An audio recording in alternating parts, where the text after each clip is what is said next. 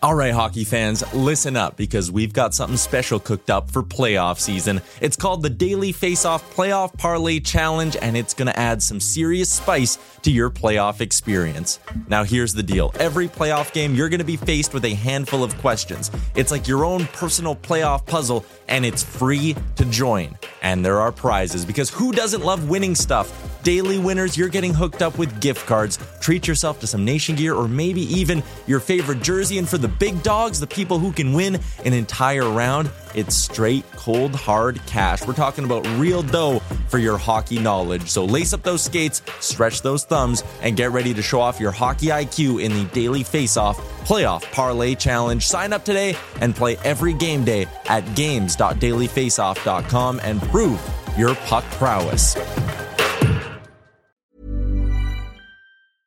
Hiring for your small business? If you're not looking for professionals on LinkedIn, you're looking in the wrong place. That's like looking for your car keys in a fish tank. LinkedIn helps you hire professionals you can't find anywhere else, even those who aren't actively searching for a new job but might be open to the perfect role. In a given month, over 70% of LinkedIn users don't even visit other leading job sites. So start looking in the right place. With LinkedIn, you can hire professionals like a professional. Post your free job on linkedin.com slash people today. Burrow's furniture is built for the way you live. From ensuring easy assembly and disassembly to honoring highly requested new colors for their award-winning seating, they always have their customers in mind. Their modular seating is made out of durable materials to last and grow with you. And with Burrow, you always get fast, free shipping. Get up to 60% off during Burrow's Memorial Day sale at burrow.com slash ACAST. That's burrow.com slash ACAST. burrow.com slash ACAST. Hey guys, it's Colby Cohen here. Uh, you're listening to Nasty Knuckles.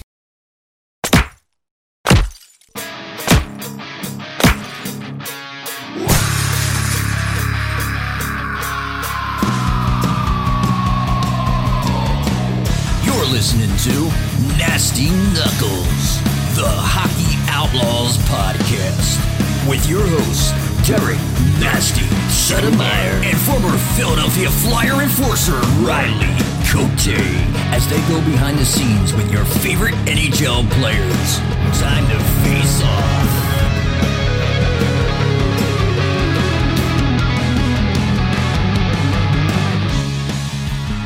All right, welcome back. What's happening, Nasty? What's up, Rigarelia? Back from another vacay. Tell you what, man. Whew, must be nice. Hawaii. Hawaii, more like Winnipeg You know, and the the, the mainland. weather was beautiful. It was beautiful. It was kind of like Hawaii. The scenery. the scenery, yeah. I know. maybe not the scenery, but maybe the weather. the weather. pretty, the pretty weather nice. was good. Yeah, you look a little tan. Yeah, I Did think you get so. some sun when you were there? I did. Sun was You shining. did? It was 85 plus the whole time I was there, Nast. That's pretty. That's actually unbelievable. It's actually unbelievable. It's unheard of. Wow. It was snow last year at that time. yeah, for sure. But it was my first time back in over three years pre-COVID, Must so it was nice. pretty cool though. Yeah, it was. Back, Good- see good, family experience. and everything. That's awesome, man. Yeah, man. How you making out? Yeah, you know, just holding the fort down, doing all the work for Nasty Knuckles along with the see that. Debo, Debo and Baller, you know. Organizing all the gas. Yeah, Keeping the know. studio clean. Yeah, stew, Primed. Stew. Yeah, keeping it primed. Yeah. Um, no, same old. Elvis had a tournament last weekend, and um, they ended up winning it. So that was cool. Watch him celebrate. He's got some interesting celebrations. You know, Oh yeah. As many? we've seen. Um, Can you show? Can you can you show one to us? well, he wasn't humping the post this time, so we, we could probably show his Sally from this past weekend. But You got any footage? He's got. A, yeah, I do. I All do. right, well, I let's post of it. Yeah, we will. Um, but yeah, just uh, big trade right away. Danny B. Yeah. getting to work. Making Uh, some ripples. Yeah, traded traded my my good buddy Ivan Provorov. Yeah. Um, uh, Provi knew it was coming. I think it's time for a change for Yep. him, and um, uh, I think he welcomes that. But uh, I, I would have to say this is probably one of the best trades we've seen from the Flyers in the last few years. Uh, got quite a bit back for for Ivan. You, you know, a first round pick, two second round picks. Um, got a D man from. Uh, from the Kings, Sean Walker, who's played you know almost 250 NHL games, uh, a backup goalie, which I don't understand that part of it with Cal Petersen. You know, a lot of people are saying that uh, you know they're looking to trade Carter. I think he's listening. I don't know if that would happen, but also a uh, prospect and baller. Say the name properly because I don't want to screw it up. I believe it's pronounced Helge Grans. Gronzi. Gronzi. Yeah, that- that's right. Gronzi? You know Gronzi. I dude. know Gronzi. He's big Pete, He's- man. he's back. Um, he's back. He's back. he's just getting here. But uh, quite quite a bit for, for Provi, which you would expect, you know. You're right. You didn't know Gronzi was coming back. oh, Gronzi. I don't think he's coming back that that soon. We'll have to get Gronzi in the stew. Gotta get you know? this. We'll have to get him in and Oh, uh, see what he's thinking. But uh, but honestly, um, you know, Danny probably was shopping Provi to a lot of teams. Yeah. And uh, man, he came up. You know, he came up pretty good here. Like, Yeah. this is uh, this is a pretty good first trade. Yeah, no doubt. Um, and and I'm happy for him. Happy for Provi. The only thing I do feel bad for Provi is you walk right into Mike Babcock. Mike Holy Babcock. shit. How is he back? I don't know how. I talking about someone being back. yeah, like, he's back. Babsy's back. Back. Like how Back does again. this happen? Man? Oh, man. Um, I'm sure Johnny Johnny Gaudreau must be loving this. Uh, but we don't know. Maybe he's a changed man. Oh, maybe, yeah. Babsy's a changed man. Who knows? We will have to call Kami up and Yeah, get him back on the pod and what he thinks. That's him and Luch were playing golf this past week after uh, right, we I just had that. Big Luch on. Um, but uh, anyway, back to the trade. Uh, Danny did a, a really good job here. yeah, nice Um, return. I, I think it's a great place to start. Yeah, loading up on some picks and especially with this draft. yeah, exactly. Yeah, it's supposed to be a very uh, very dense draft. So hopefully you nail those picks. Yeah. So um, uh, I think a lot of people are happy right away. You know, with Danny, um, with his first move here as the Flyers GM. Uh, I want to uh, throw a little note in here. So they got the 26th pick in that 22nd pick in that trade. Excuse me. Um, Claude Giroux drafted 22nd. Simon Gagne, Bri- Oh. Brian Boucher. They've had some luck drafting Wow. 22. all right. It's a nice little All right. tidbit. That is a good little tidbit. Debo sent him a text to tell Baller that I think, but uh, no, I'm kidding. But that that is interesting, and, and as we've talked about today with our with our guest, uh, this is a deep draft. Yeah. and he was saying basically what Baller just brought up there. So, uh, great picking up another first rounder. Yeah. So. Uh, it'll be it's it's gonna be a fun summer here seeing and I'm sure Danny's got a lot more. Oh, yeah, he's not done. on. I've, He's not done. I've talked to him the last few days, and he, he you know, he's like this. Excited. He's busy and excited, like very, very busy. But uh, Sell the farm. yeah, yeah. I mean, I, I guess you know people probably don't want to hear it, but most do. Like to, to rebuild. This Yeah, is what you unfortunately, have to do. that's the nature of the business. Whether you liked Provi or not, whatever you thought about him, the, the guy's a good defenseman and he eats minutes. Um, I think he's better than good, in my opinion. But people say that I say that because he's my friend. But I feel like uh, he's a lot better than he's. Uh, you know, I don't. You hate to say other players he's had to play with, but the guy hasn't had a consistent partner since Niski left. Yeah. Um, and, and neither has anyone else for that matter. You can't sit there and say, oh, this guy's been lights out for the Flyers on defense Yeah. the last few years just because of the way it's been. Yeah. You know, and so good for Provi. Um, Yeah, I think for Provi just need, needed a fresh start. You know, I think it's probably a year or two coming. Yeah. You know, fresh start, new new, city, new team, new vibe, Babs. Uh, Yeah. But I'd like to think that you know a new situation for a player is, is always uh, it seems to be always a good thing. Yeah, not maybe sure. not always, but uh, in, in his situation it will be because will be. obviously he's an established NHL player. He's not fighting for a job. Right. Um, but uh, yeah, no, I wish him the best. I, I love Provi. Um, Try to Yeah. get him on before he Yeah, takes off. exactly. He's in Hawaii. He was Oh. just following you around. Yeah, right. Yeah, right Uh, now. You showed me that picture. It didn't look. That, It didn't look it like didn't look nothing like the, the, the Hawaii I went to. Yeah, no, for sure. Um, NHL Stanley Cup Finals. Did you see Vegas up two rep after the first two? I did not. No, I I, thought it would have been a split, and I, I certainly didn't think it would be as lopsided as as it was. Um, I'm still still got some faith in the Panthers. Big one tonight, Oh yeah, game three. Uh, man, Vegas is good. They're good. Like we knew they were good. Like I'm not gonna act like I didn't, but yeah, I didn't think they were gonna win the games the way they have. yeah. um, kind of running away with it a bit. Yeah. Um, so it'll be interesting to see back in Florida. Um, the push the first 10 minutes is probably going to be insane for Florida. Um, It's got to be. it's, well, it has to be, yeah, right. You know, you can't be fighting from behind at this point because Vegas has them on the ropes Oh, right yeah. now. And we've said that about Florida before. You know, we said it in the Boston series. Yeah, were they were resilient. I, I myself said it like, you know, this is probably over. And they fought back. They found a way, but uh, it, it, will be a fun game to watch tonight. I'm, I'm uh, looking forward to it. Yeah, and uh, it sounds like Goody's back in the lineup. Yep. Radko Gudas after that incredibly large reverse hit that Wow. you never see this guy take. You don't usually see Goody going down, you know, from from a hit. That was insane. That was, It was that, that was well And- well timed. Barbashev did that more than once in Yeah. that game. He did it a couple times.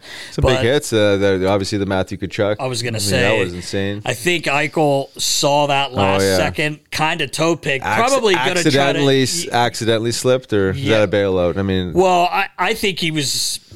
Saw it coming and just I like think he sees it coming, and maybe he's like, "Can I get out of the way of this?" Then he toe picks, and Yeah. it makes it probably worse. I would say so. You 'cause know? he was almost like fully leaned into him by the Yeah. time the impact happened. I was actually sc- like, it was a great clean hit. Um, I was scared for Eichel because of his neck reaction issues there, right? Yeah. and the reaction. You know, you know, like he basically was screaming going off the ice, and then if you saw him as he went through the tunnel, he was doing this, and I'm like, oh, no, that's the worst Yeah. case scenario. But you do have to keep your head up. He did return to the game, which was great. Like nothing wrong with him. So, uh, he- but what a hit! Oh, that was a big boy hit. man. Um, so we'll see tonight. We'll, we'll we'll know by next week. We could have Stanley Cup champion by next time we uh, shoot, but uh, it'll be a fun game to watch tonight. And it's um, I hope it's I hope it's a good game, and I'm kind of Yeah, I hope so too. I really like to see Florida squeeze it out and make this a series. Yeah, if it goes up three cobb, it's you know, Yeah. it's pretty much as good as done. But I mean, uh, what are your thoughts on Nikolai Jokic? Like this so far? Yoki, Yeah, it's a high you level, he knows who he is? high level performer. He did something no one else has done in the NBA last night. he actually doesn't play hockey. what do you do? Yeah, no, don't worry about it. Another trip, tripsy, little tripsy double again. Yeah, uh, no, but seriously, let's hope. I, I like to see Florida get a get a win here and make it a series, like you said. Yeah, no, absolutely. Um, but I'll tell you what, tomorrow Tomorrow, also Friday. known as Friday tonight, it's Friday, TGIF. Friday, yeah, and it's uh, gonna get started around four with our tailgate with Yep. our friends from Clear Rum and fans of Philly. Oh yeah, Um, can't wait to see Joe. He texted me yesterday. We were kind of going back and forth. He's pumped up. Uh, it's going to be a lot of fun. oh yeah, and you got a DJ coming. Oh yeah, my boy Danny. tunes. Yeah, some tunes. Debo's going to be dancing. Girls, Oh. get there early. This guy on the D floor is sick. He's got he's got skills. Can't wait. I can't either. You gonna shave, Debo? Yeah, I'm kidding, buddy. Fresh- Um, but fresh yeah, look. excited about that. It's gonna be a lot of fun. We're gonna drink some clear rum in cans. I love. Oh, You like this stuff. cans, I'll put- yeah. I'll put some fruit in it for you oh why not? because you gotta have one. A little jungle juice. Yeah, you gotta have. I should make a big jungie, little jungle juice. Um, what else you got, Riggs? Well, this is it. That's it?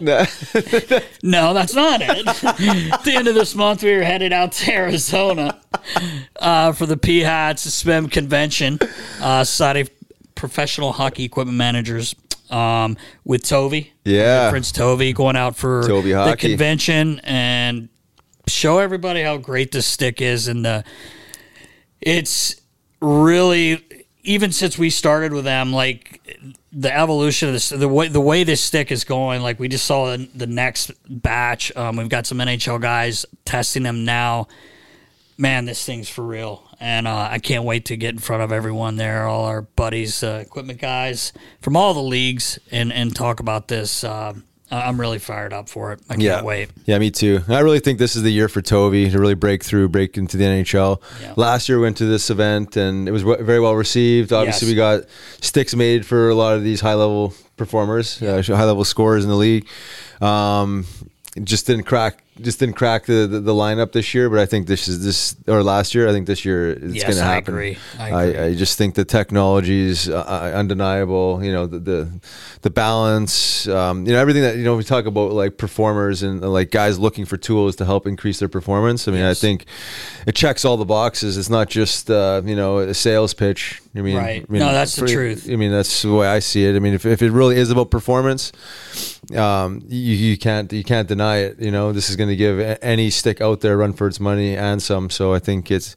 I say the say the future of stick technology. I really Yeah. believe it is. And Well, it, I, it really is going to go that way. It's going to be 50 50 here soon because the more hands this gets in, especially now, Yeah. like the, the man, like I just saw the new one, and we have a, a very well established NHL player shooting pucks with it, and he's amazed by it. Yeah. The way the puck comes off the stick. So we'll see. We'll see. And it's going to be a fun, fun weekend in Arizona. Can't wait to see a lot of my friends, uh, equipment guys, and, and uh, talk and, and show them the, uh, the stick and all, and all that stuff. So yeah, looking forward to it. Always a good time. it is. It is.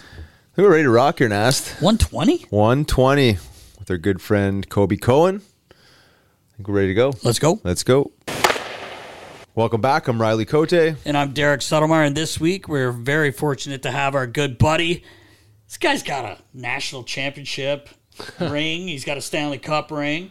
He's been on every network, I think, available for hockey and do a great job, Mr. Colby Cohen. What's up, brother? You know what? I finally feel like I made it now that I'm sitting next to you guys. I, I, All that hard when work. you texted me the other day, it was like, uh, wow, I, I, I've made it. The guys want me to come on. I, I've been been tracking the show. Like you guys get all the you know the good guests here in Philly. A lot of buddies of mine. Obviously, we've all crossed paths. Um, Pretty frequently over the years, so it's good to see the setup in the flesh. You know what I mean? It's like it's all becoming real now. You know? Riley Well, calls welcome. it the studio. The studio. Yeah, Yeah. Well, that's welcome.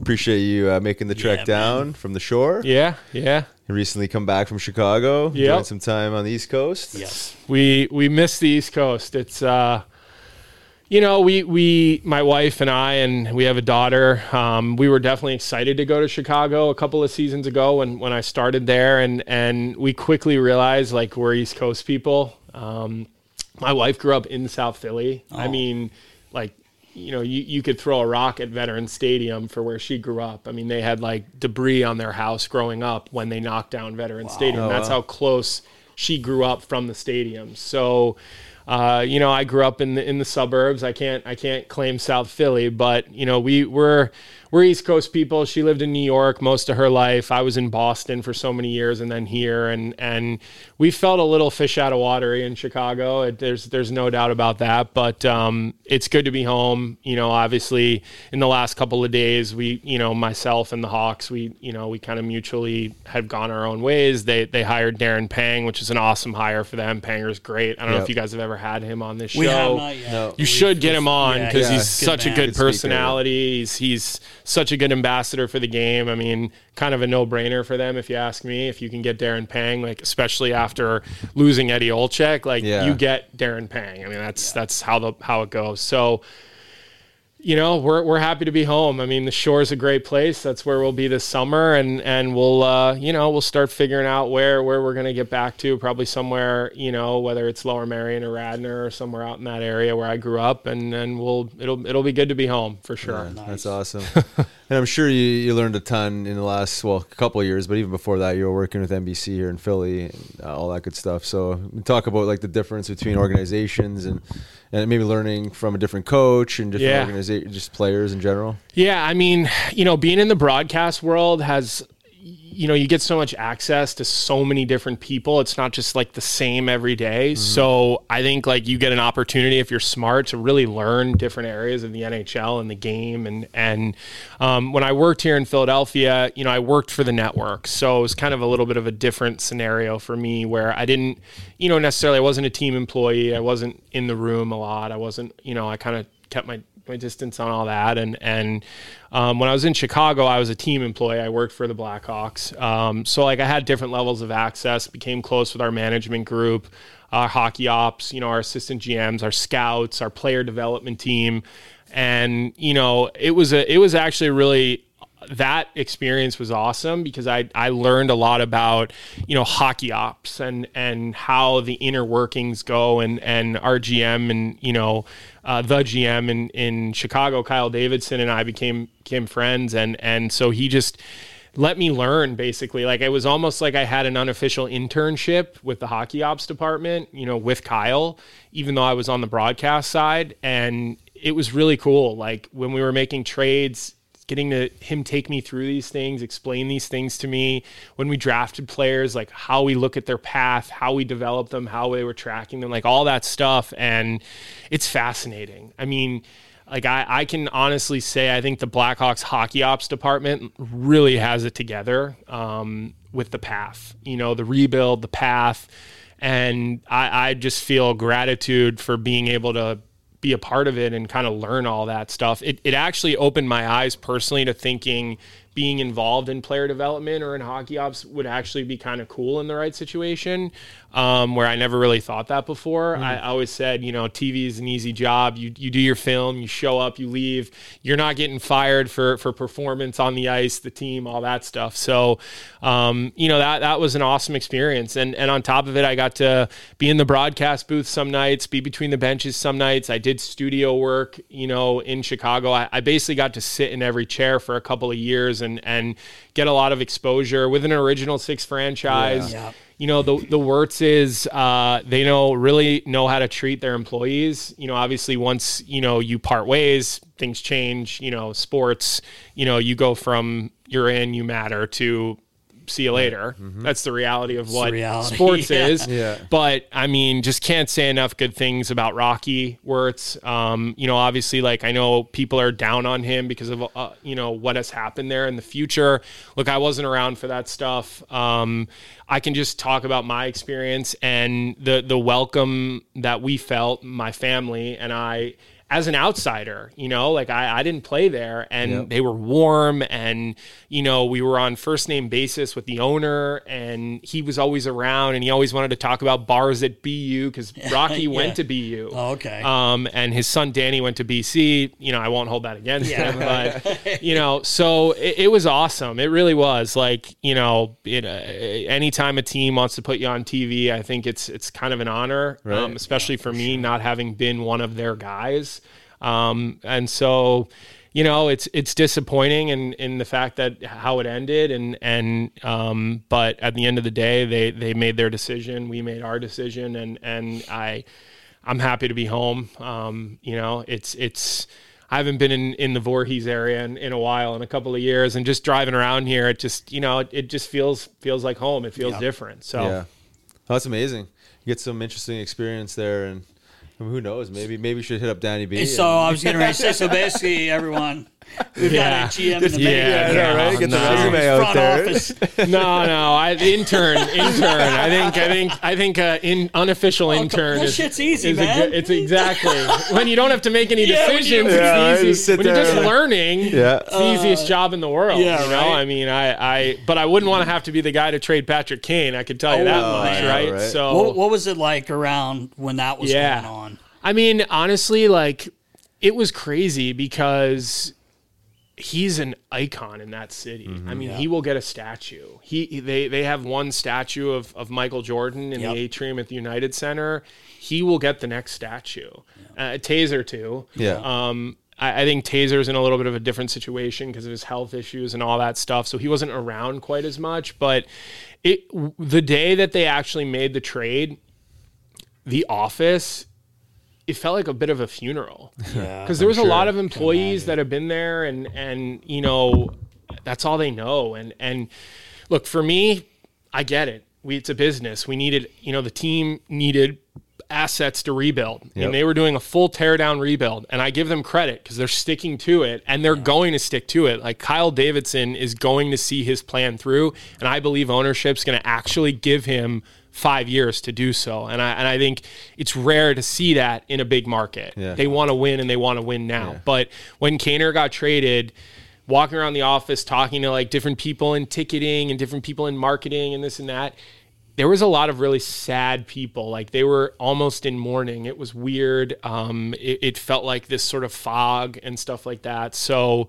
um, definitely interesting and, Yeah. and and weird. I mean, it's Yeah. really the only way to put it. Yeah, it was the death of an era, I guess. Yeah. right? Yeah, I mean, yeah, it's like that sure. that that um, yeah, that franchise landed up well, between him and Toews not playing and him getting traded. It's really kind of the end of that Yep. era, that that dynasty, and well, not a bad guy to replace Kaner getting Bedard. in I there. know. You it's like yeah, you what's talk going about a on five-year there, Cole? I think you were sneaking Yeah, into yeah. some envelopes. Oh, how convenient. Yeah, I mean, I, I, uh, That was a, that was a fun, you know, kind of a, a fun night and something to be a part of. I was still working there at the time, so there was a lot of excitement and celebration. I was actually doing a show that night, so I wasn't at the sort of the team.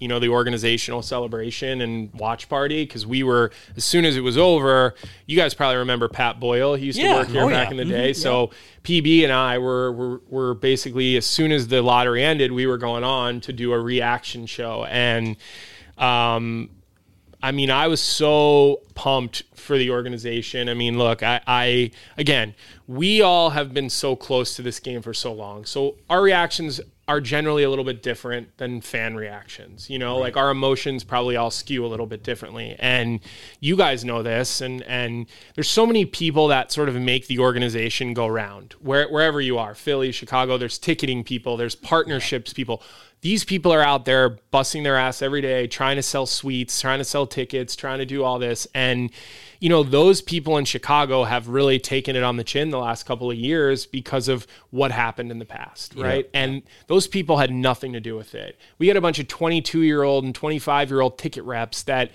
probably don't even know the story Yeah, you know don't even know what happened. And they are getting punched in the mouth every day in the ticketing department. So like right away i was like god i'm so happy for the guy who's in charge of revenue jamie spencer the ticketing people the partnerships people because they're good people. Oh, oliver wants to be a part of the episode. Um, so you know, like I, I, I'm happy for those people. Happy for Kyle Davidson. I think his job got a lot easier getting Connor Bedard. sure. Maybe next year they'll get Macklin Celebrini, the next guy who's supposed to go number one, who I've seen play in the USHL this year. Yeah. Sick, going to BU, so I love Yeah. that. Obviously, super bias. I get it. Um, but it, it's uh, it's it, it was cool. Like good for them. You know, Yeah, I no mean, doubt. look, Sure. I.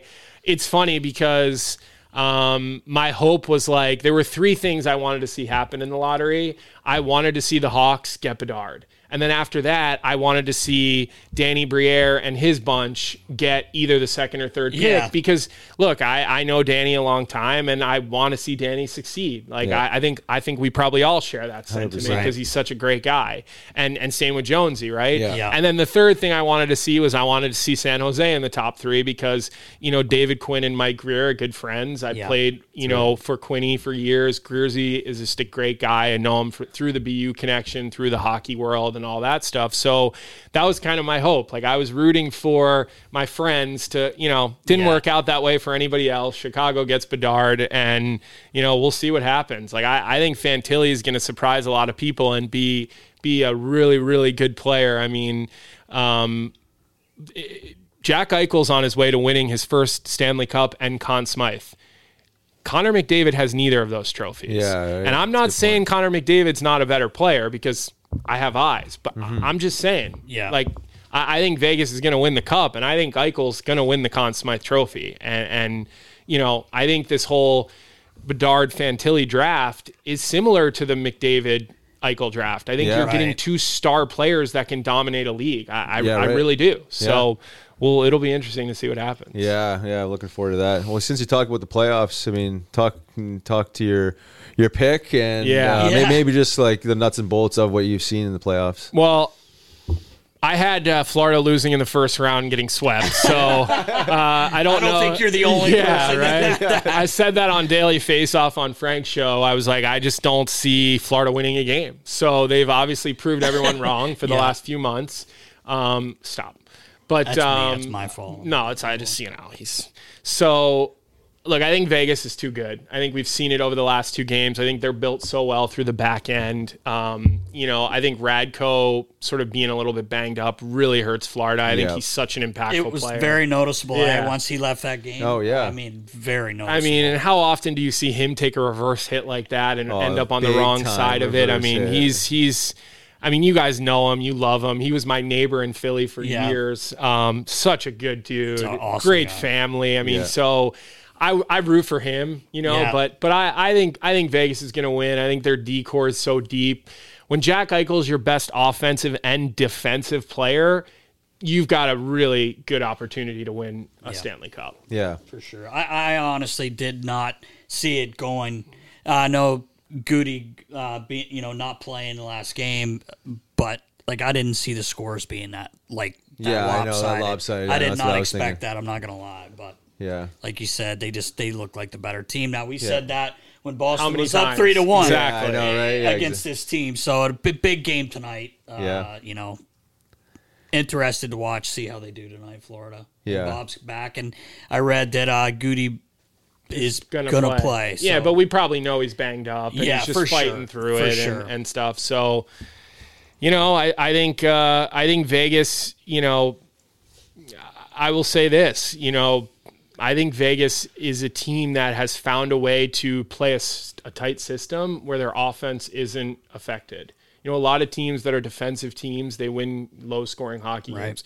Vegas is a is a defensive team that scores. Right. That's that's that's a combination that is deadly uh, in in especially this time of year. Yeah. And Marchessault boy he caught fire on. Oh, my Ho. God, Every hey, time he he shoots a puck, but when you're hot, you're hot, Yeah. man.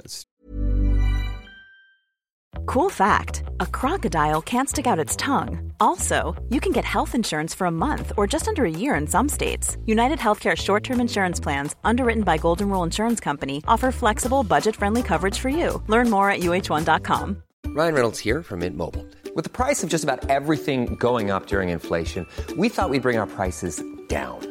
So to help us, we brought in a reverse auctioneer, which is apparently a thing. Mint Mobile unlimited premium wireless. Ready to get 30, 30, bit to get 30, bit to get 20, 20, 20, bit to get 20, 20, bit to get 15, 15, 15, 15 just 15 bucks a month. So, Give it a try at mintmobile.com slash switch. $45 upfront for three months plus taxes and fees. Promo rate for new customers for limited time. Unlimited more than 40 gigabytes per month. Slows. Full terms at mintmobile.com. There's never been a faster or easier way to start your weight loss journey than with PlushCare. PlushCare accepts most insurance plans and gives you online access to board-certified physicians who can prescribe FDA-approved weight loss medications like Wegovy and Zepbound for those who qualify. Take charge of your health and speak with a board-certified physician about a weight loss plan that's right for you. Get started today at plushcare.com slash weight loss. That's plushcare.com slash weight loss. plushcare.com slash weight loss. Truth. Well, you played for Bruce Cassidy, and you, I think you know John Stevens just from being, Yeah. you know, lo- Yeah. local on the East Coast. Totally. Here. Talk about, you know, your Yeah. relationship with those guys, and Yeah, so um, you know, I love John Stevens. I, I I actually would skate with him around here in the summers, and I think we probably actually Mm-hmm. Yeah. skated together with him at times. And and it's funny, like I remember in the summer being like, "Whoa, like." Okay, like this isn't a summer skate. Like Yeah. his expectation is uh, yeah. I'm getting I'm getting better on the ice today, which at that age, like I needed that. So Mm-hmm. um, I actually would would come out of those skates probably a more disciplined, you know, more detailed player, and and um, it's actually kind of surprising to me. I mean, you might did you have him as a head coach? I did, yeah. Yeah. So I never I never played for him. So you can correct me if I'm wrong here, but it's kind of surprising to me that he's not gotten another head coaching job because he's so detailed and he's so thorough. And I mean, I know as an assistant coach, players really like him. I don't know as a head coach how guys feel about him. Um, yeah, I, I think guys love them. I Yeah. mean, right. I mean, he's down He- to earth, honest, yeah, straight shooter, well, straight shooter. You yeah, can only that's all you can ask for. Yeah. you don't need sugarcoating as an uh, as a as an athlete. You want someone to be straight with you. Yeah. Yeah. I, th- I just think like the you know getting head coaching jobs you, you almost have to win in your first you know your first opportunity becoming head coach to get another head coaching job in the NHL because there's so many so many good coaches out there and um, Other I- than when he- we just keep retreading Mike Babcock. yeah, yeah, yeah, in the NHL exactly. But he's got a resume, years. and I Yeah, think you know the resume is generally like, leads the way. And totally. you know Johnny had that you know the interim stint there in L.A. and then you know, and they lost. He he lost maybe to Vegas. Yeah. and, that- and every game was one nothing Yeah. or two to one. Like, Yeah. what do you, you know, what do you do there? But Yeah. um, I agree with you because, like, I loved. I I had Johnny as a player. That's how old I am. Yeah, and yeah, you just you brought are. up me being a gramp, grandpa. but no, I had Johnny as a player, and you, Billy Barber was a coach of the Phantoms when when Johnny was playing, and he really relied on Johnny and Shawn McCosh. I mean, he basically let them run the team. Anytime I had a question, I'd go down to Billy and you know, "Wh- what do you want to do here tomorrow for this? Uh, just just ask Rambo. We called him Rambo. Obviously, Johnny Stevens his, nick, his nickname's Rambo because he was such a warrior Yeah. on the ice. He'd be like, just run, just ask Rambo what he wants to do, and, and Yeah. like he literally always leaned on Johnny heavily. Um, as a player and a captain, and um, it's no surprise that he ended up being a coach. And Yeah. I, I, I know you guys loved him. And Yeah, I love played- Johnny. Played guys played their balls. Phantoms, uh, Flyers. I mean, I just think he's just an overall absolute pro. I mean, Yeah. he's so detailed. So again, detailed. Look you in the eyes and be Yeah. honest with you. And again, he, he said like that's all you can ask for from from a player's perspective. Know where you stand and just be honest with me. Just Uh, look, and and I think that's one of the reasons Vegas is so successful. You look at their D corps, the strength of their team. They're really disciplined. They're really calculated, but they're not tight.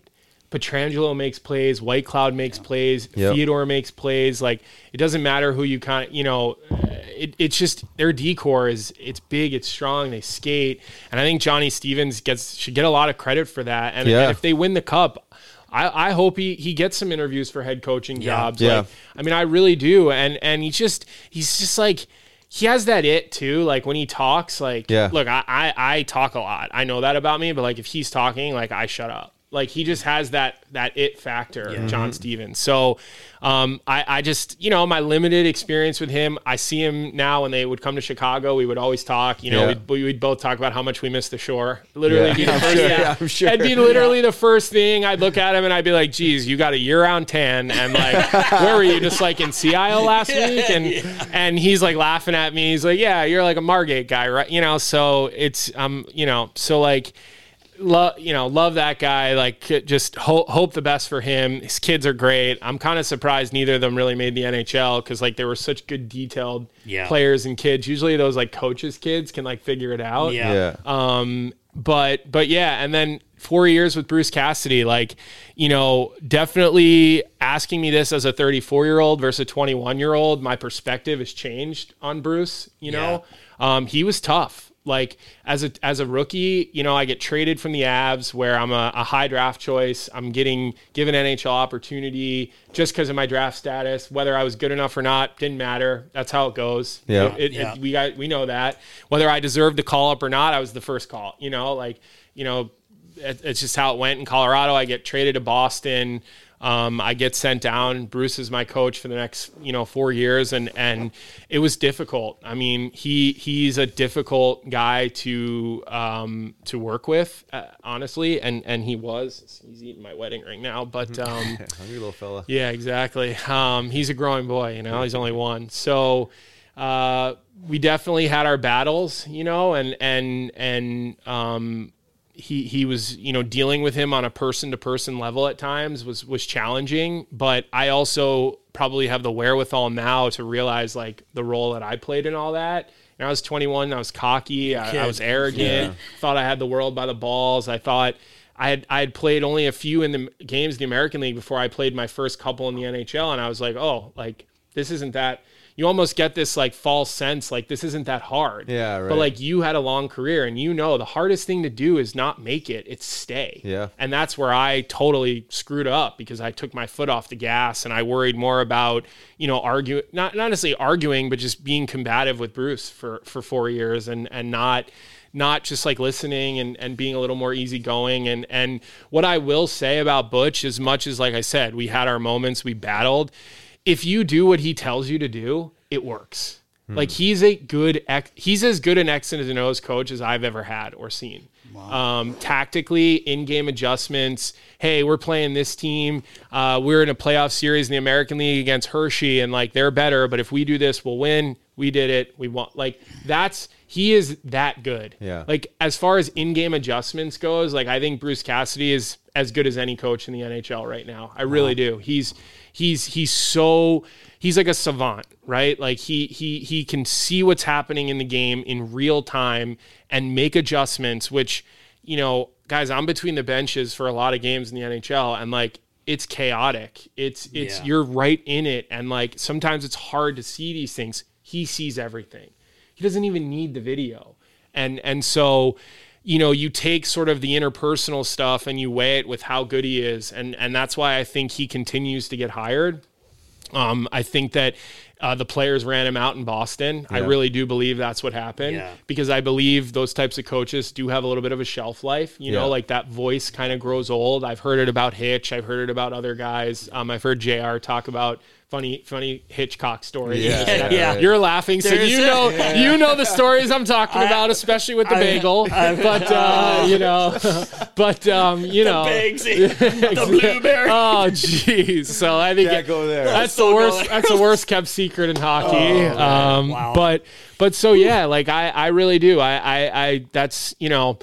And I think a lot of guys would probably agree with that when it comes to Bruce. Is is Butchie, as we all have called him, i- is like he's a great guy to go have a beer with. Um, you want to learn about hockey, like go talk to him. Like when when Vegas would come to Chicago this year, I would always track him down because I just like felt like if I got five minutes with him and I was like, "What's going on with your team? Tell me about some of these players." I would learn. And and I will say this, a lot of the terminology that I use within my like broadcast lingo is stuff that I learned from him. It's stuff he said.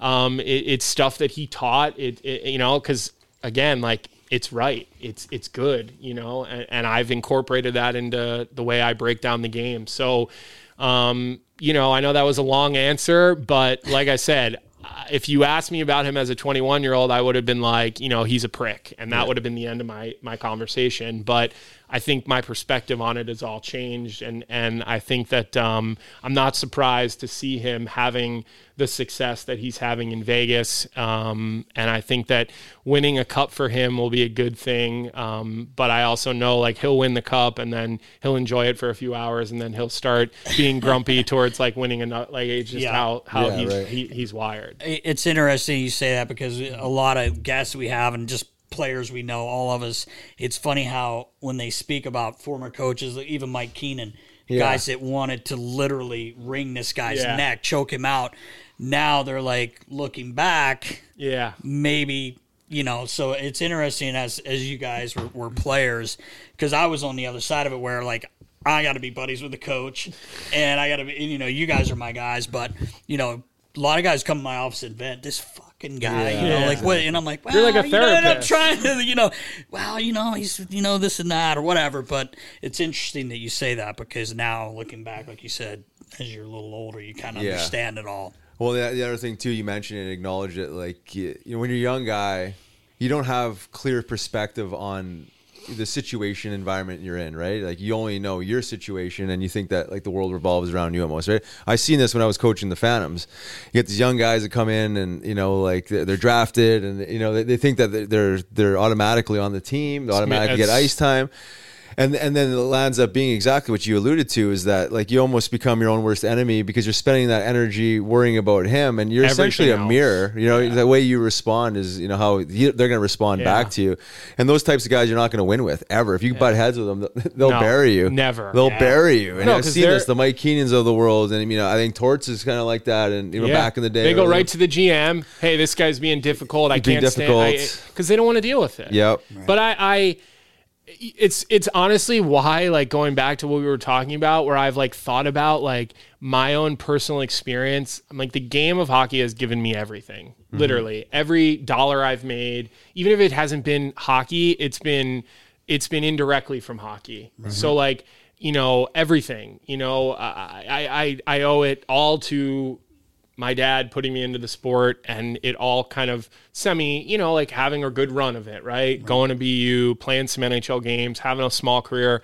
going to TV, like Yeah. all that stuff. So, um, you know, I, I'm I'm really sort of thankful for it, and it's why like I'm like thinking to myself right now, I'm like, like I kind of I had every opportunity, like I. I someone says to me like well what do you think happened? Like why didn't you become a full-time nhl player? Like you were drafted pretty high. You were on the right trajectory. And i'm like well it's my own you know well did you not get a chance? Were you injured? Yeah everybody deals with injuries. Everybody deals with you know other players getting drafted or traded. Like i'm no different but i think the thing my perspective of it now is that like how much you can't take your foot off the gas and how you do have to get better every day. Yeah. Like you can't just say that because Yeah. I used to say that like everybody else, but then I'd go out and practice in the American League because I was tired from a three and three, and I would I wouldn't I wouldn't get better that day at practice. Mm-hmm. Like I would just go through the motions of practice. I'd sweat. I'd make sure everything was tape to tape. I'd you know ma- make sure my feet were moving, but I wasn't really going to- exactly. yeah. And that's why I, I I think about now, and I'm like, geez, like you know, I've I've had conversations with a lot of the, the, the Chicago prospects, especially the BU guys. When I'm broadcasting, I'm constantly talking to these young guys, and I'm like, look, like ones that I have a relationship with. I'm obviously not doing this for someone random. I'm like, trust me, like let me be sort of a cautionary tale for you. Like let me tell you where I went wrong and like explain to you that like don't make that mistake. Don't don't take that path. Like, you know, find a way not to go there and don't worry about these other 10 things because that enter who's getting called up? Who are they signing yeah. in free? Totally. You can't. And and again, like I wish I had somebody to li- that I listened to when I was 21 years old, but that's why now I'm like, you know, maybe, you know, being back involved in hockey, even if it's at the youth level here, even if it's, you know, with like the younger junior team, you know, we've got the Titans right up the road now and all that stuff. And I'm like, it's probably the first time in my life that I'm sitting here thinking to myself, like, maybe that is something that that that would be kind of cool to do, just to like, you know, try to give back some of the great things that I've learned from all different types of people. Yeah, no, I love that. There's so many hard lessons that you know that that, that kind of come around through the game, and in the moment sometimes you don't like them, but as you evolve and grow older and mature, you kind of look back and you can make sense of them, and then it, to what you're talking about, like actually maybe be an influence and teach them to the youth to not make those mistakes. Because I have my own version of your stories, like like how could I have been better? How could I have extended this? You know, and it's it lands up being your own. You become your own worst enemy, and you see this over and over and over again. As you get in your own head, you're, you're giving things out of your control energy, and it just robs you uh, of your energy. Look at the pros, the the elite players. Obviously, they got some God given talent, but they're they're also the hardest working guys, and they know how to direct and focus energy. Like they don't get they don't deviate off the, the moment very often, very quickly. So, I mean, there's lots to learn, and you, I'm sure with your your experience, you could probably help a lot of teams out, whatever that looks like. And um, you know, I appreciate you sharing that because it takes it takes some ownership to be able to, Yeah. to to speak like that, and you know what I mean, and to to own you know Yeah. your, your story and how it goes, right? I mean, I try to be realistic. I mean, Yep. it's it's you know it's no different than we're we're talking about Darren Pang coming into Chicago and and me kind of leaving Chicago. It's it's you know it's the reality, right? I mean, you can sit there and you can you can you know blame everybody else and you can you know this person screwed me or that person screwed me, but you're not doing yourself any favors. And and you know maybe like you said at, or like i said it's at 21 uh, like but not at 34 not when you have a family and you have a kid and and all that stuff. Like you just you got to own these things. You got to be realistic about these things. And um you know it's why I, I like, you know, like i I'll do some things with the Atlantic District every now and again. You know, there's people still running the Atlantic District. That were the people running it when, um, when I was playing and coming Right. up through this area, you know, and uh, John Riley, John DeNorsha, like all those guys, like they're still doing that stuff. And and you know, any any opportunity that I'm around and I get to to go, and even if it's to talk to the, the group for five minutes, or even if it's just to go sit, in the, I don't I don't necessarily like getting up in front of the group. It's not. I just don't. I think young kids like their attention spans. Like I remember being in that room and just being like yeah, right. Yeah. but I love just being able to go sit in the locker room and hey, someone you know talk to a player, or maybe go talk to their parent and try to like, hey, listen, like take a deep breath here. Like Yeah. I understand where you're at. I had a parent who felt this way. I felt like just lit, you know, try to convince people like take a deep breath, step back, you know, that kind of stuff. So that's mm-hmm. that's why I, I take those opportunities to still get involved with the Atlantic District and and stuff like that because I I, I do think that um, you know, kind of bouncing around and, and working at different TV networks, playing for different teams, um, getting different perspectives, doing just just being around, kind of right, and and um, not just being in one bubble the whole time because all these different markets are bubbles, Right. Like, you Right. get really consumed into your own bubble, and and so you know I, I'm I'm grateful for it, and Yeah. I, I really am. So For sure. You you uh, speaking of like different bubbles, getting to work uh, with ESPN and doing the college, the Frozen best. Four, uh, you must love that. Love it. right? I mean, I, I, I mean, I don't I want to bring it up, but someone scored a Yeah. key winner for the national Not a big deal, championship. right? yeah. Not a big Listen, deal. that that was um, you know, best best moment of my sports career. You know, I mean, look, I, I was a part of the eleven Bruins Cup team. You know, being a black ace, but luckily getting to practice and travel with the team quite a bit. So kind of getting a little bit. You know, getting a little bit more, um, you know, being in Vancouver when we won, being on the, I mean, that stuff was really cool. But as athletes, like, you want to play, you want to be, you want to have an impact, right? And the national championship game that year was was a great year for for myself, for my teammates, um, you know, my coach. It just it it was a it was you know a brotherhood. It really was. College is is a different beast than the NHL because you're all living together. Nobody's got a family. Nobody's Yeah. got. You're all you're all hanging out together. Everybody's going to the same bar on Saturday night after you win and and this and that. So, you know, that was a great moment for me. The, the college championship. Um, you know, I I have a lot of pride in BU still. Uh, Jay Pandolfo is is I, I I think the world of him. I think that was such a great hire. You you had to have crossed Uh, paths yes, with him. did, yeah. um, you probably have as well. I did, yeah. Joe Pereira is the associate head coach, former roommate at BU of mine. So Oh, wow. I, I just I I love that program. I wanted to succeed. I, I try to do anything and everything I can. It was difficult doing the Frozen Four this year when they were in it um, for me because um, you got to be neutral and and I actually felt like I probably went a little too far. Um, and got on them too much just because like I want to make sure Yeah. even though Minnesota fans are like messaging me death threats on social media, calling me a, a BU, you know what, and you know yeah. what. I mean, it, Minnesota fans, college hockey Minnesota fans, and and North Dakota fans are are insane. Yeah. um, they get really.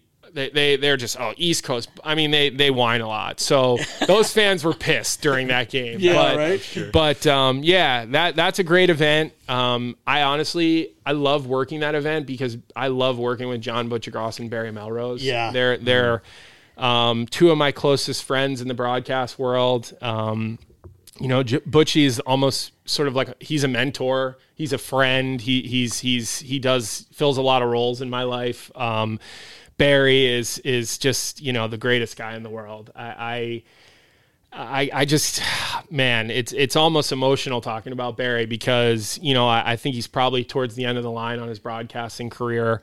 Um, you know, and I I remember when I first got elevated to the Frozen Four crew, the number one crew, and you know, like they had to check with him and make sure he was okay with it because he was the lead guy and they were going to bring me in. I'm I'm half his age, and he was then going to have to share with me as as analysts. And you never know in, Right. in that Yeah, business. you never know. Guys don't want that. Right. It is like not like that. It's it's a very one you know out for yourself Yeah. business. But Barry was so good about it, so warm, so welcoming. Let's have him at. He'll add to the, the crew, and was just such a good teammate to me. I mean, like I, I, I we I could sit here for six hours and just talk about how good of a person he is. I hate the shit that he takes online when he's broadcasting.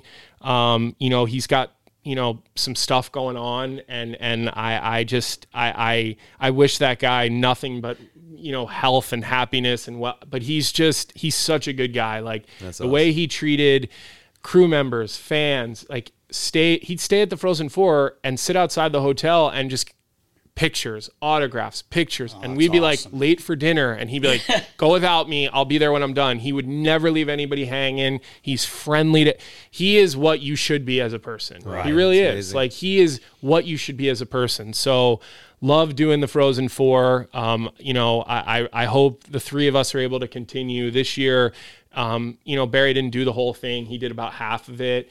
Um, so we'll we'll see what happens. I mean, there's a lot of things happening at ESPN right now, Yeah. as as you guys have seen in the Yeah. news. So who knows how that's going to shake out? But um, I think college hockey, like TV, is like totally my passion. Yeah. I, I love doing it. It's just so much fun for me. There's so much meaning. The games are so different than NHL games. The the crowds are different. All that type of stuff. So.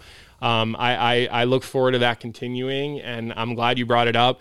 I always have to tell our producer, like, all right, it's been enough years. Like, we don't need to show the video this year. like, they always want to do it and they want to Yeah. prop me up. And I'm like so appreciative of it. Um, you know, we have this like world class producer, Josh Hoffman, who's actually the producer now of the Manning cast for ESPN. Oh, wow. So he's Yeah, big that's- time. that's- yeah. The guy's big time. Um, and I'm like, all right, look, if we need it, if it's a blowout, but otherwise, like, let's let's let's make it about the game. Let's let's do that. You know, all that stuff. But but it's uh, I I love that that package. I mean, the whole thing, the people who organize it, the people who work behind the scenes in production. We go two strong weeks. We have a regional. We have a Frozen Four. We have all our meals together. We drink a ton. You know, Barry smokes cigars. You know, seven times a day. you know, at breakfast, Barry's having Yeah. a cigar. At lunch, Are there cigars, Oh, or- there's cigars. Yeah, yeah, yeah. He's old. He's old school. He hasn't. He hasn't come He to the hasn't other side. transitioned yet. Exactly. From and I and I herb to the keep green trying. herb, I keep. I'm like Barry. These aren't good for you. Let me show you something that is good for you. So, something in my so yeah, I'm.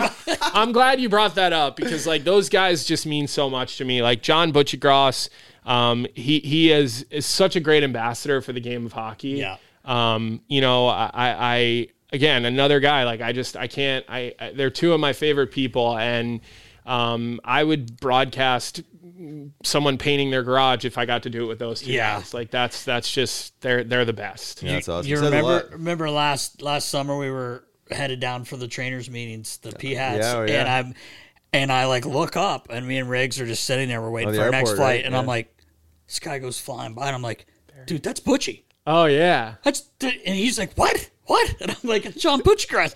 He's like, where? I'm like, well, he's gone now. I, I almost went after Yeah, him just to say, yo, dude. Like, He's I, I wanted to say hi to him, but he he was hustling. Like it looked Yeah, like like he was missing a flight or he was- something. yeah, for, forget what was going on. And I said to you, he must be going here for something. Well, where was the Was meet, it- where were the meetings? We were going to Florida. yeah, well he li- he, He li- lives he there, lives in right? Naples. Yeah, he so- lives in Naples. Where were we going? Well, it was around Naples, wasn't it? Yeah, it was actually. Yeah, Fort so Myers he or was, something Yeah. like He was. There was something going. I don't know if it was the if it was Well, the playoffs are still going on. Yeah, they? it must have been that. Yeah. He, and he was going to catch a flight. But anyway, I Yeah. wanted to say something. But if he had been running, I would have Yeah. been that. and he would have loved it because he lo- he loves talking hockey. And he's another guy. He gets stopped every 50 feet for a Oh, picture, for a selfie, for something, and he gives everyone the time of day. And it's genuine. Like it's so genuine. And I just I think ESPN has like totally misused him. The fact that they haven't put him in more prominent roles, like again, it's just my opinion. I think he should have been a way bigger face. He should have been given more games. His broadcast style is to me, it's just so unique and exciting. Um, he's just not your your run of the mill play by play guy that sounds the same as 25 others. Yeah. But he brings this enthusiasm, this excitement. His vocabulary is hysterical. He has the amount of times during a game. So we have our little our our headset during game, and then we have a box, and the box has two buttons: cough, which kills your mic, and talk back, which kills your mic to the audience and links you to the truck so you can communicate with your producer. Okay. Okay.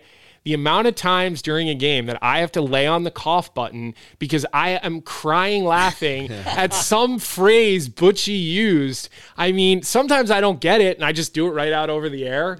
But like, no joke. Like, I sometimes will get a cramp in my stomach while I'm doing a game with him because I'm laughing so hard at the things that he says. Like, that's how much fun he is to work alongside. He's hands down my favorite play by play guy to work with.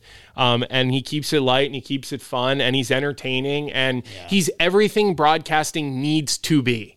Not what it is, Yeah. what it needs to be. Entertaining, right? It Yeah, doesn't have sure. to be this rigid, you go, I go, you go, I go. It, it doesn't have to be that way. And I think Butchie is, in my opinion, a pioneer towards that in the game of hockey. And, you know, I, I hope he gets the opportunity to continue that. Yeah, that's me awesome.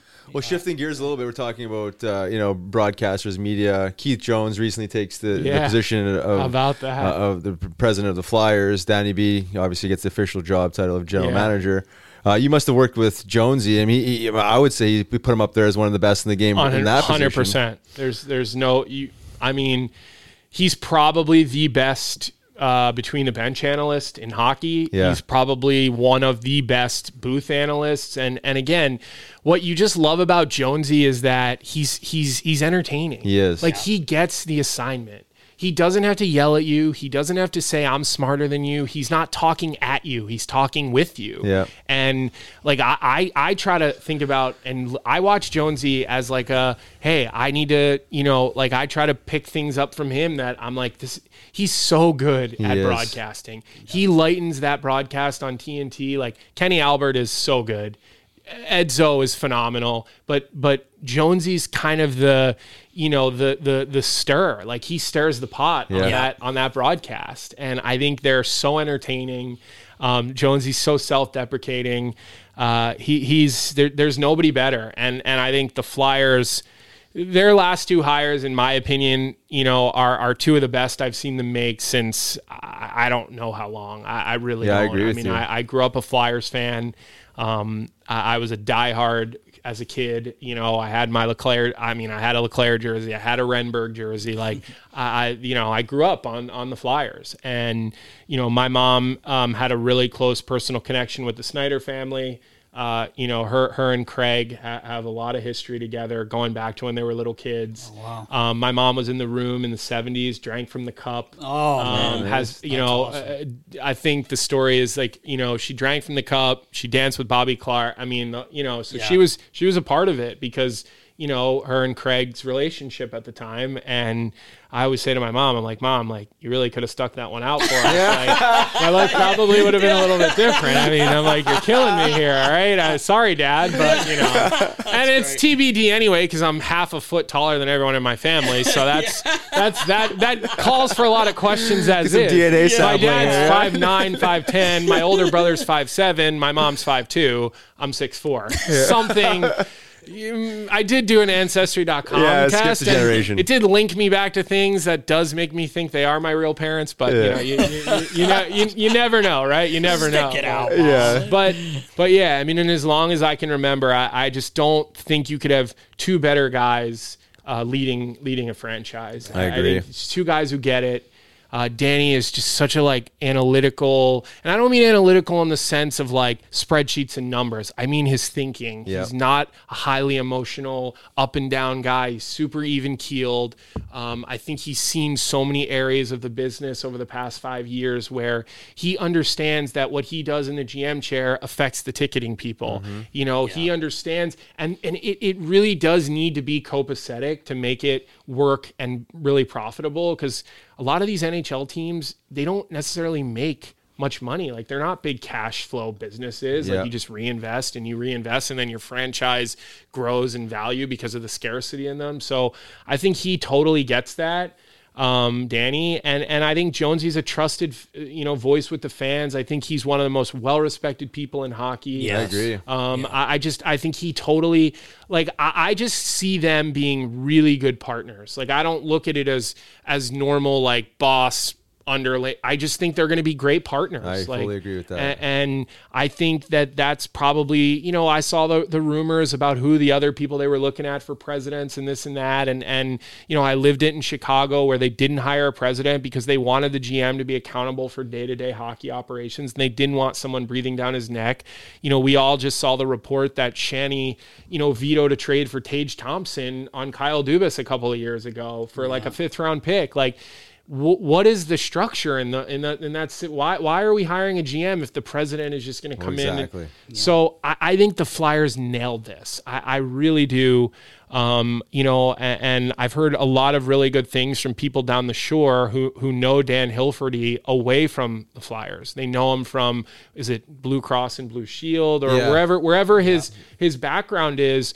People that I've, I've I've known, people that are South Philly people that have been around forever, and like they've said a lot of good things about Dan Hilferty, and and and you know the the term I keep hearing is like he gets it, you Yeah. know, and, and I'm not sure I heard that necessarily about the the the pre, some of the previous sort of leadership um, i- in the organization. So I think it's it's it's going to be a probably a painful couple of seasons for Philadelphia because I I just think like the Hexy rebuild halted and then they went away different and I and I think you know, the Rangers, in my opinion, are a cautionary tale. If you half rebuild and then you try to like expedite, you end up signing players, you end up going for it. It doesn't work. Now you've got a bunch of young players who never developed properly. They got rushed and then they got buried on the third and the fourth line. Their growth is stunted because they weren't getting the minutes that Zibanejad and Kreider and Panarin were getting for all their money. Mm-hmm. And now all of a sudden, the Rangers look slow and now like who, who they had the first pick, the second pick, none of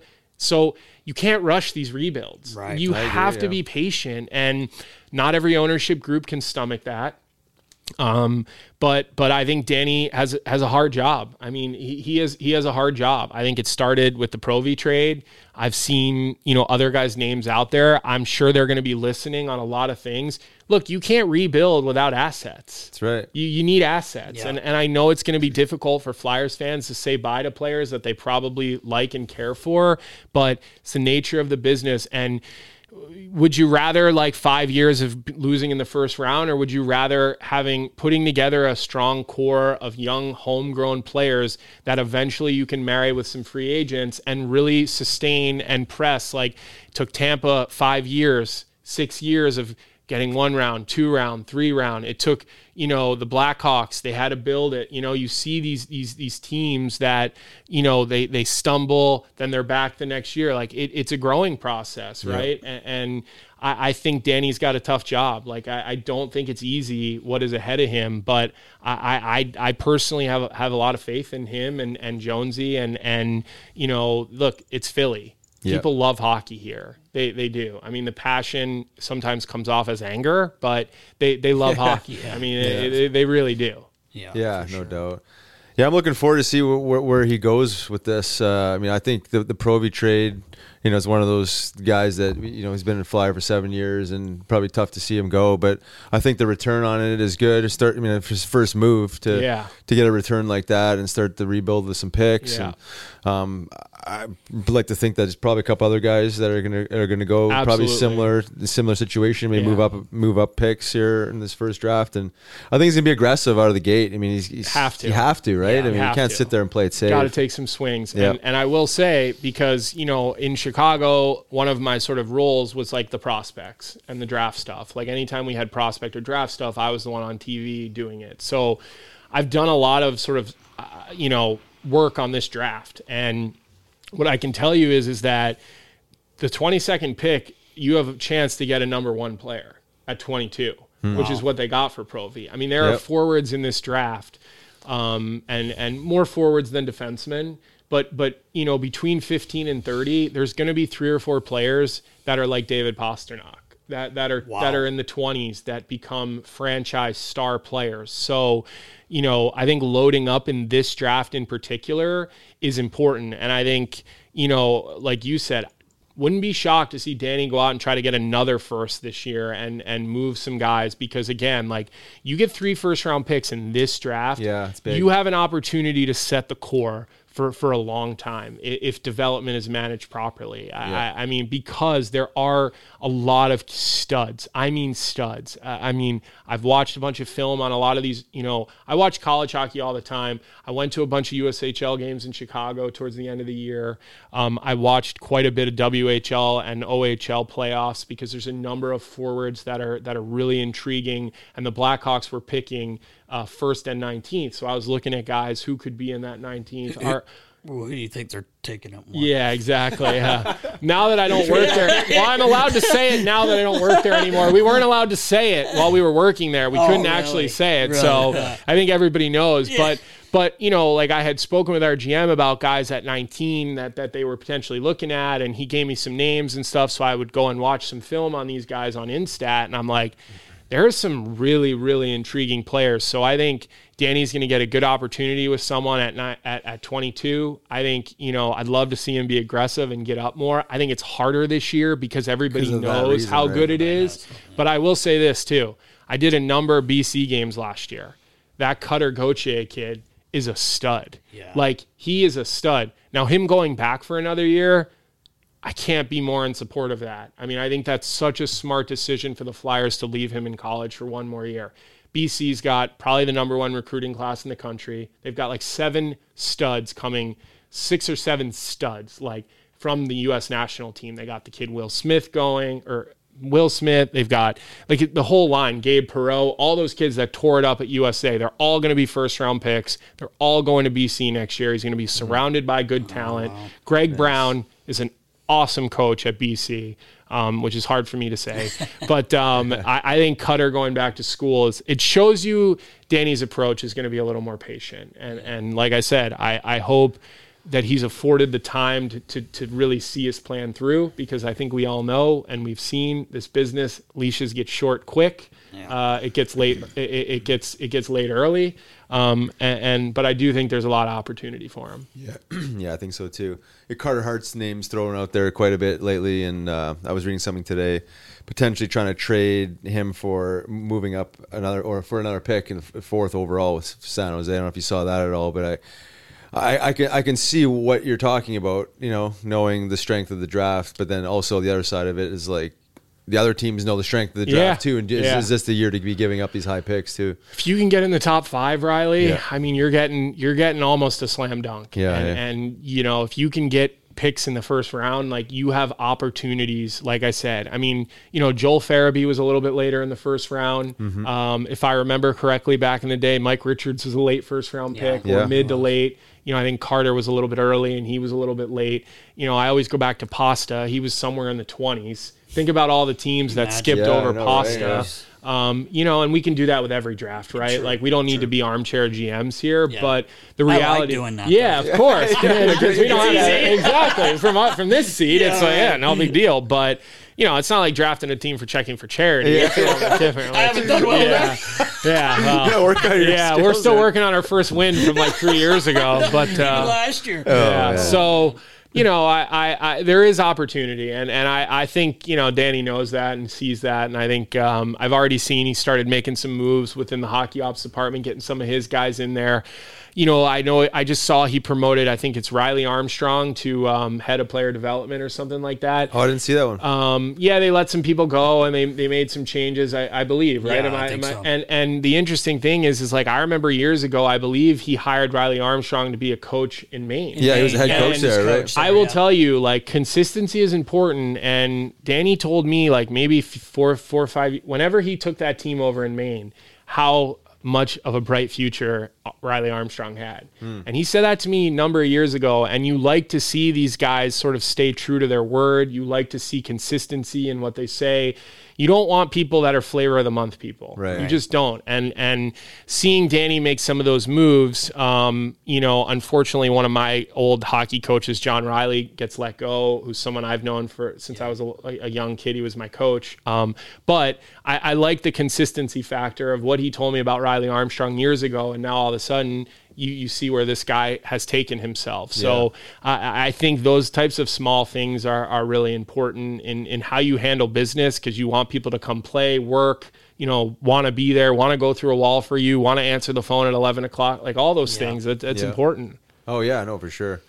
Yeah, I heard the same thing about Riley Armstrong, so I'm not surprised to see him uh, move up. He's been what Lehigh for the last couple of years with with Lappy there. So yeah, I mean it's uh, it's kind of a new a, a new vibe. You know, it's it's uh, it's interesting to see, and I'm I'm excited for it Yeah, because we're we're very obviously big supporters of Danny B and uh, and Jonesy, but it, it needed to happen, right? Like the ethos of Yeah. of the team, of the organization, needed to change, and I think it's it's kind of I don't want to say a new guard, but like it's it, it feels is, like, it feels it like a new beginning. I- is what it feels like, you know. and and it's funny like i always follow regardless of where i've ever played or worked like i grew up a flyers fan and like that stuff never truly leaves you. Like there were moments of disappointment. I remember not you know sitting at the draft them skipping me with like the 40 i i went like 45th but they had like the 43rd pick and um like i remember the most mad i've ever been at the flyers is when they didn't pick me at 43 which i mean you can't argue with it now but but but you know I, I've always been a Flyers. I mean, again, you grow up with it as a little kid. It, mm-hmm. it might dull, it might fade, but there is always that connection to, to what you grew up and, and your childhood. And so I've always kind of kept an eye on things and and and you know knowing what was going on. And and I definitely think like this whole well, we need people who aren't Flyers. Like I I don't really understand that because like honestly, there's such rich history here, and I think like again, like I, I don't think there's anything wrong with that. Like the, the Torts said it, and um, I agree with him. You're talking about being a flyer like it's a it's a disease like what what is that all about like this organization has rich history um, you know ed snyder was was a pioneer in this sport uh, I loved what Jonesy said. I, I watched the his uh, the live stream of his opening press conference, and he said like this is still Mr. Snyder's team. Like Yeah. I want to do right by Mr. Snyder, and like that perspective, like I was really happy to hear him say that oh, because yeah. like I wouldn't have been a hockey player if not for Ed Snyder because Ed Snyder brought hockey to Philly. My dad played like wanted to be a hockey player because of Philly, because of the Flyers. He grew up in this area. That's all because of Ed Snyder. Like Yeah. if if if Ed Snyder wasn't that, like I I don't know if I end up being a hockey player. I don't know if my dad played hockey. Then I don't know if I played hockey. So Yeah. you know, he just he he created hockey. Like I, I mean, now Philly has kids making it. You know, we've got all these young kids in the NHL. Um, we've obviously got Johnny Gaudreau, who's a star, but then there's all these other kids: Eric Robinson, Buddy Robinson. You know, Tango is obviously re- Tangradi's retired now. It used to really just be him and I. Like we were really there wasn't a lot. You know, Chad Kolarik was a little bit before us, but there wasn't this influx of players from this area. But now there is, and and none of that happens without Ed Snyder. It- it- And so perspective on that.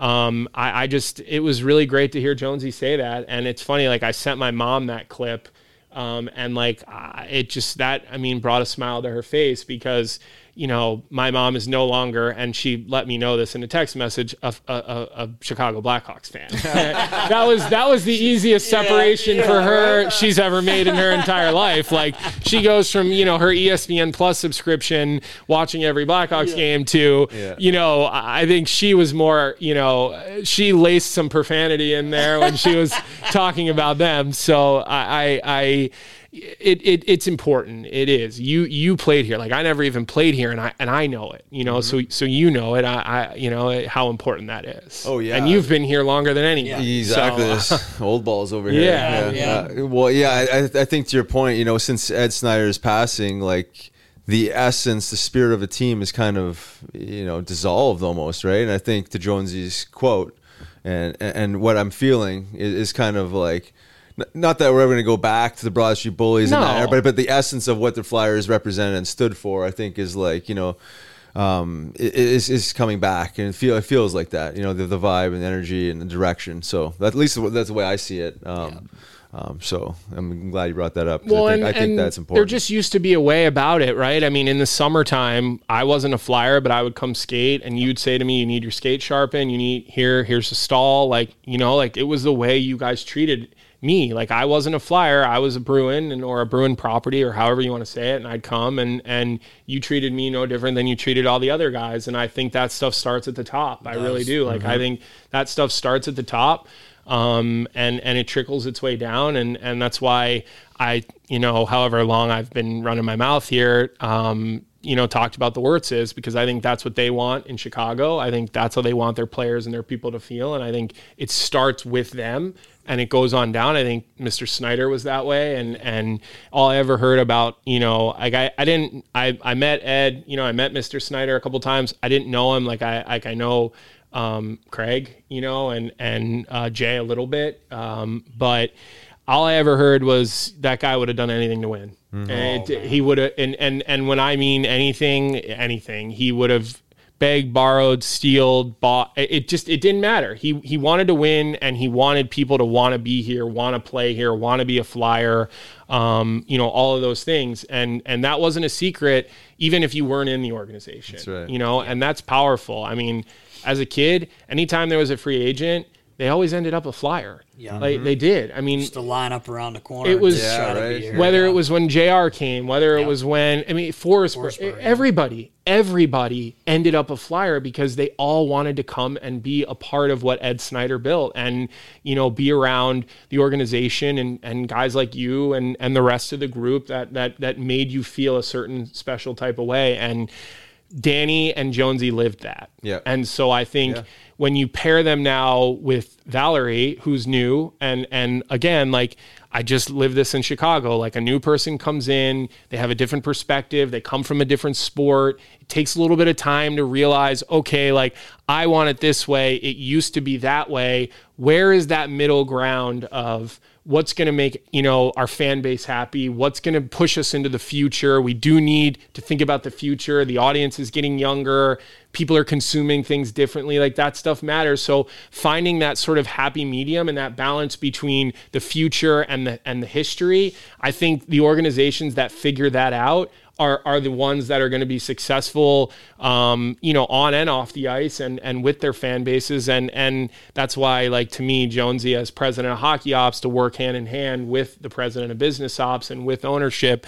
I, I just, I do. I think, I think you hit a grand slam with that. Yeah, I fully agree. Couldn't have said it any better, honestly. Yeah. Teed it up. Yep.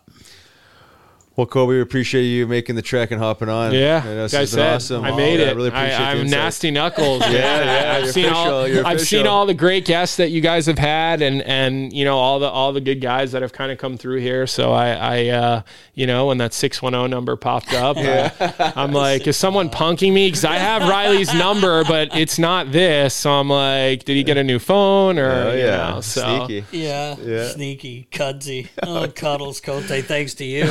oh, it's my fault, right? hey, I'm an easy target. Just pile it on. Let's go. You know, I mean, just just let me have it. Oh, it's man. awesome. It's awesome. Yeah. Well, appreciate you, man. Yeah, Yeah, man. Yeah, it's Thank great you to see so you. much. Yeah, it's good to be back, and uh, I guess maybe this year I'll have to make a return to checking for charity. You know, There if, we go. If you guys a- are still holding my spot for me, since yes. I'll I'll be here, you know. So uh, Yeah, that and we got some space on uh, Natty Light or it says set Yeah, up our other skate. team yeah, too, we got yeah. our team.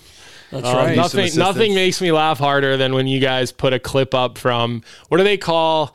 I'm like drawing a blank. What's the little camera they have in the rink now that you can like see like Oh, public? oh, what do they uh, call that? Live barn. Live Yeah, barn. right. Like nothing makes me laugh harder than when you guys put a clip up and like you're either falling Oh, or you're yelling for the puck and you're getting looked off. Oh, or you I can't mean- blame 'em. I mean, I listen. I said this about you. You're a hockey IQ guy. You just need you need the skill to catch the IQ, and then you'll then you'll have it all. I know what I'm supposed to. do. Exactly. I just can't get it. You've done. watched enough a of it. Point guard basketball, so I see everything. It's just Yeah. a matter of my middies. That's what I'm saying. You just you got to get Get the pins get moving. the feet and the hands Yeah. to, to, to catch up here, and, just- and you're a complete player. Oh, yeah, if that's all I need. That's all you need.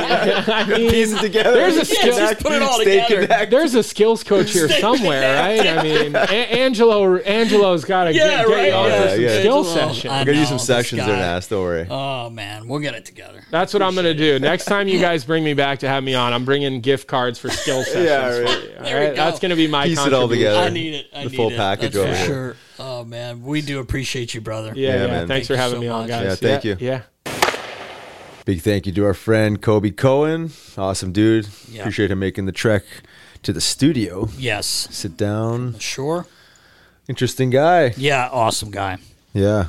Nice to see him uh, find himself, uh, you know, post playing and you know doing a really good job on TV. Obviously, he's in a little bit of a transition right now, but uh, um, I, I always you know, thought highly of him and just respected what he. Uh, you know the way he, he, he came across and the way he delivered his message uh, on air. So Yeah, uh, wish him the best. Uh, I think he's got uh, a lot of lessons learned in the hockey space, and hopefully Yeah. he can translate them wherever he goes. Yeah, for sure. I'm, I'm sure he won't be out of work. No, I, I agree with that. Take a little breather. Yes. Relax down by the shore. Who knows? Yep. Opportunities will present themselves sooner Yeah, than later. for sure. He's a smart guy. Yeah. What time is it, Nast? Uh, I believe it is time for the clear questions brought to you by Clear Rum. Can't wait. Oh, you're getting excited again. I'm getting eh? excited. See Getting it. excited. Baller. Mike A over on Twitter. He wants to know. Dry Island comes up a lot on this show. Could you explain what it is for those who may not know? Riggs, I'll let you take it. You were a player. Well, I never signed up for the Dry Island, but um, Imagine that. Peter, yeah, I know, right? Well, I was being honest. Yeah, know, you I were being I honest. No, I'm uh, kidding. Yeah, a lot of guys didn't. Yeah, so uh, Peter Laviolette, you know, joins the Flyers obviously when John Stevens gets fired in 2009, 2010 season, and uh, he lands up creating this dry island, basically challenging guys to put their name up on the board, saying they subscribe to the dry island that they won't drink till what was it the end of the season? End of the it was season, end of the season. It was it was uh, quite the distance there, and um, you know, and, and and some guys did subscribe to it, and other guys didn't, and it was uh, you know like, you know a little mixed reviews on it. But I think you know the guys that didn't were just honest with the fact that they probably were going to have a drink from you know it was before there. Christmas here or Yeah. there. It wasn't about you know going out and getting shit faced, but it was just about you know not fully subscribing to sobriety. You know, in the middle of a hockey Did- season. Did Ash sign? I, don't, I don't think he signed up. He didn't sign up. Um, I, I didn't sign up, and you know that was back when I was drinking. But I, you know, but it was more about like I just knew that in the next five months there was probably gonna be an occasion that I was gonna have a beverage. So I wasn't gonna. And there it- was. Yeah, it was few- there was probably more than once. It was probably more than yeah, once, But um, you know, I, it was one of those things where. I, I, I understood where Labby was coming from Right. with this. You know, you're Yeah. getting guys to be committed and all that stuff, and you know, and, and subscribe to something. It's just, I think it's you know in the culture we live in, especially in the hockey culture, it was it was it was tough for some guys to subscribe to. Um, so some guys put their name up, some guys didn't. I think ultimately it was about you know the betterment of the team. Um, but I you know I, I think it, it took a lot of heat once the media kind of got a hold of it, and it was like. Well, you didn't put your name up on the board. You're not, you know, you're not, you're not committed to the team and all this stuff. And it's like, it's a pretty, you know, um, tough spot to put a player. Yeah. But if you're if you didn't drink or, or already and you you definitely weren't going to drink, like put your name up there. Yeah, but if you know sure. if, if you know you're, you're going to probably you know violate that, there's no sense in being dishonest with your teammates. So you respect guys too. But I think the media kind of grabbed the hold of it and uh, kind of Our buddy Frank broke that story. Oh, Frank broke it. Yeah, Frank, thank you. Um, you know, kind of made it seem like something it wasn't, and you know, I started maybe harping on guys for Yeah. not putting their name up there and making it seem like they weren't great teammates, whatever it was. But um, you know, I think it was just a challenge. You know, coaches Yeah. challenge players, and then you know, there's just different ways of doing it. And you know, Dry Island was just uh, one of Lavi's things to see if he get guys to buy in, and um, you know, so it was it was what it was. You got any thoughts? Were you on that list? Uh, I was not on that list. Um, I don't know if any of the staff signed up, but I knew I was probably going to have. You went a to the wet, wet island. I was on the wet island. Yeah, I was in the in the water. You were. I was in the water. I like to You get, were I like to swimming. get wet. You were, wet, you were fully wet. submerged. Yes, I was. I was. not gonna lie. All right. All right, we got one from Ike Barrows over on Twitter. Bearsy. Do you think the Flyers would have had a cup run if Bob wasn't traded? Man, that's just so hard to say, you know? Like everything changed so much when we've had we've had a lot of people say like you know, even Richie and Jeff Carter like they blew it up like when we were, you know, still Yeah. you know, you know, p- p- pretty good team. Yeah. Like the next year after the finals, we lost in the second round, Yeah. I believe, and then you know. That was Bob's rookie year, if I'm not mistaken. And then Briz came in, and they just didn't seem to, you know, I don't know. I shouldn't say it's not like they were arguing or anything. No, I think it was just a position like, like Bob, and wanted his agent wanted. Yeah, I mean, they thought he that. wanted to play. So, I mean, we were nowhere clear close to winning a cup. Realistically, after that, after 2010, like let's just be honest, Yeah. we did make the playoffs. Briz's first year, we beat we beat uh, uh, Pittsburgh. Sorry, Yep. we beat Pittsburgh, and then you know ended up getting well, we we lost in five to New Jersey. So realistically, I mean, could Bob have won a series against New Jersey? I mean, we don't know that. Yeah, so it's tough It's to a good question, but it's hard to say. You know, now Bob's gotten to the finals finally in his career. Um, he hasn't had a whole lot of success realistically in the playoffs. Yep, you know, that's right. But I don't know. That's not all on him either. But uh, that's a tough question because we never really yeah, had a chance with get- Bob to get in those with Bob, situations. yeah. I mean, you, I you, you could argue if you had Bob, you know, when we, when we lined up going to the finals, but that but that wasn't was the situation. It was before his yeah. time. So, yeah, I mean, you always you always think of the teams that that win. They have some version of a, a franchise goalie like that. You know, Yeah. that staple goaltender. That's that's you know between the pipes. Um, you know, again, when when when we went to the finals, it was it was a, you know, Oh, it was, it was it a shit show Yeah, juggling goalies around. Um, you know, obviously a lot of injuries. Um, and, you know, and, and Bob went and gets his experience. You know, Yeah. other places, and now he's in, in, a, in a situation where he has a, a chance to win a Stanley Cup. But yeah, it's tough. It's a tough question. But I think when he was here in that situation, there was no opportunity to really Right. push the envelope to to, to, to win a Stanley Cup. But um, yeah, but I, but I think it's important to have Yeah. that pillar. Yes. If you want to go the distance, there's no question. You got Yeah, obviously, looking back, you would have loved to have Bob to stay because Briz didn't work out. Yeah, well, exactly. Yeah. You know, um, so it would have been nice to see what Bob could do. Mm-hmm. Um, but I guess we'll never know. Yep. We'll never know. Good question. though. I Mm-hmm. understand that. Yeah. One more from Anthony Giampalo over on Twitter.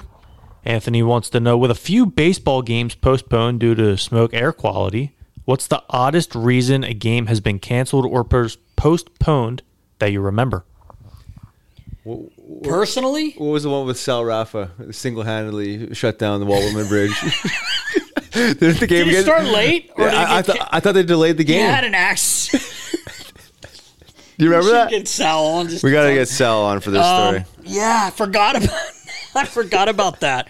Um, yeah, he got in an accident, really, and the whole bridge couldn't come across it. Right, so they backed it up. They backed the start up. Yeah. we did, we did play. Yeah, so Sal Rafa was the you know assistant medical um, Trainer. trainer for the Flyers, and I forget how the story goes, but I, he got in some version of an accident. I don't know if it's his fault or whoever's, but he, I think he single handedly shut down the Walt Whitman Bridge, where, where they, they postponed the game because no one could get over the bridge to get to the game. Right, Yeah, right. That's so right. I that's to- I totally forgot about that. pretty impressive, actually. Um, yeah, but other than that, I don't think. I remember. I remember us not having a morning skate one time in, uh, in New Jersey, back in the old Continental Airlines arena, because there was some sort of flood. But they were able to. They had to pull the carpet out of the locker room and everything. Um, that was when Hitch did. Uh, what's that song, Young Derek? Hips Oh, don't lie. that was that day. Shakira. But we did play the game, but we couldn't practice in the morning because the the, the room was flooded. yeah. But that's the only thing I can think of. I, I, I did see one in the East Coast Hockey League in Johnstown where the roof caved in for a game. Really? Oh yeah, like snow piled up and then a hole in the roof. Um, I know that's uh, the East Coast League, but uh, Right. but obviously they definitely postponed He that one. postponed the league. Yeah, for sure. Uh, but yeah, there's probably some stories out there. I, the- Yeah. the, the Sal Rafa one comes to the mind. personal, yeah, personally, that's the only one is the, the Sal. It wasn't canceled, but it was postponed. It postponed, yeah. We have to ask him about that. You have to bring him on.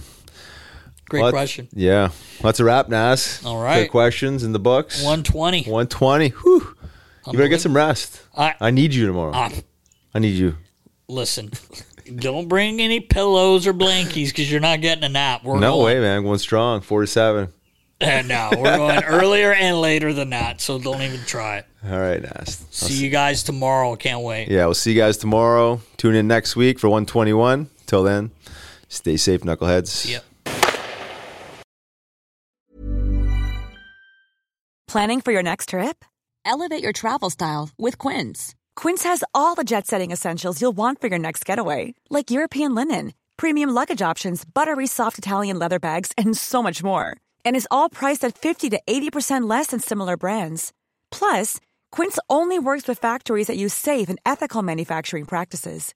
Pack your bags with high-quality essentials you'll be wearing for vacations to come with Quince. Go to quince.com slash pack for free shipping and 365-day returns. Mom deserves the best, and there's no better place to shop for Mother's Day than Whole Foods Market. They're your destination for unbeatable savings, from premium gifts to show-stopping flowers and irresistible desserts. Start by saving 33% with Prime on all body care and candles. Then get a 15-stem bunch of tulips for just $9.99 each with Prime. Round out Mom's menu with festive rosé, irresistible berry chantilly cake, and more special treats. Come celebrate Mother's Day at Whole Foods Market.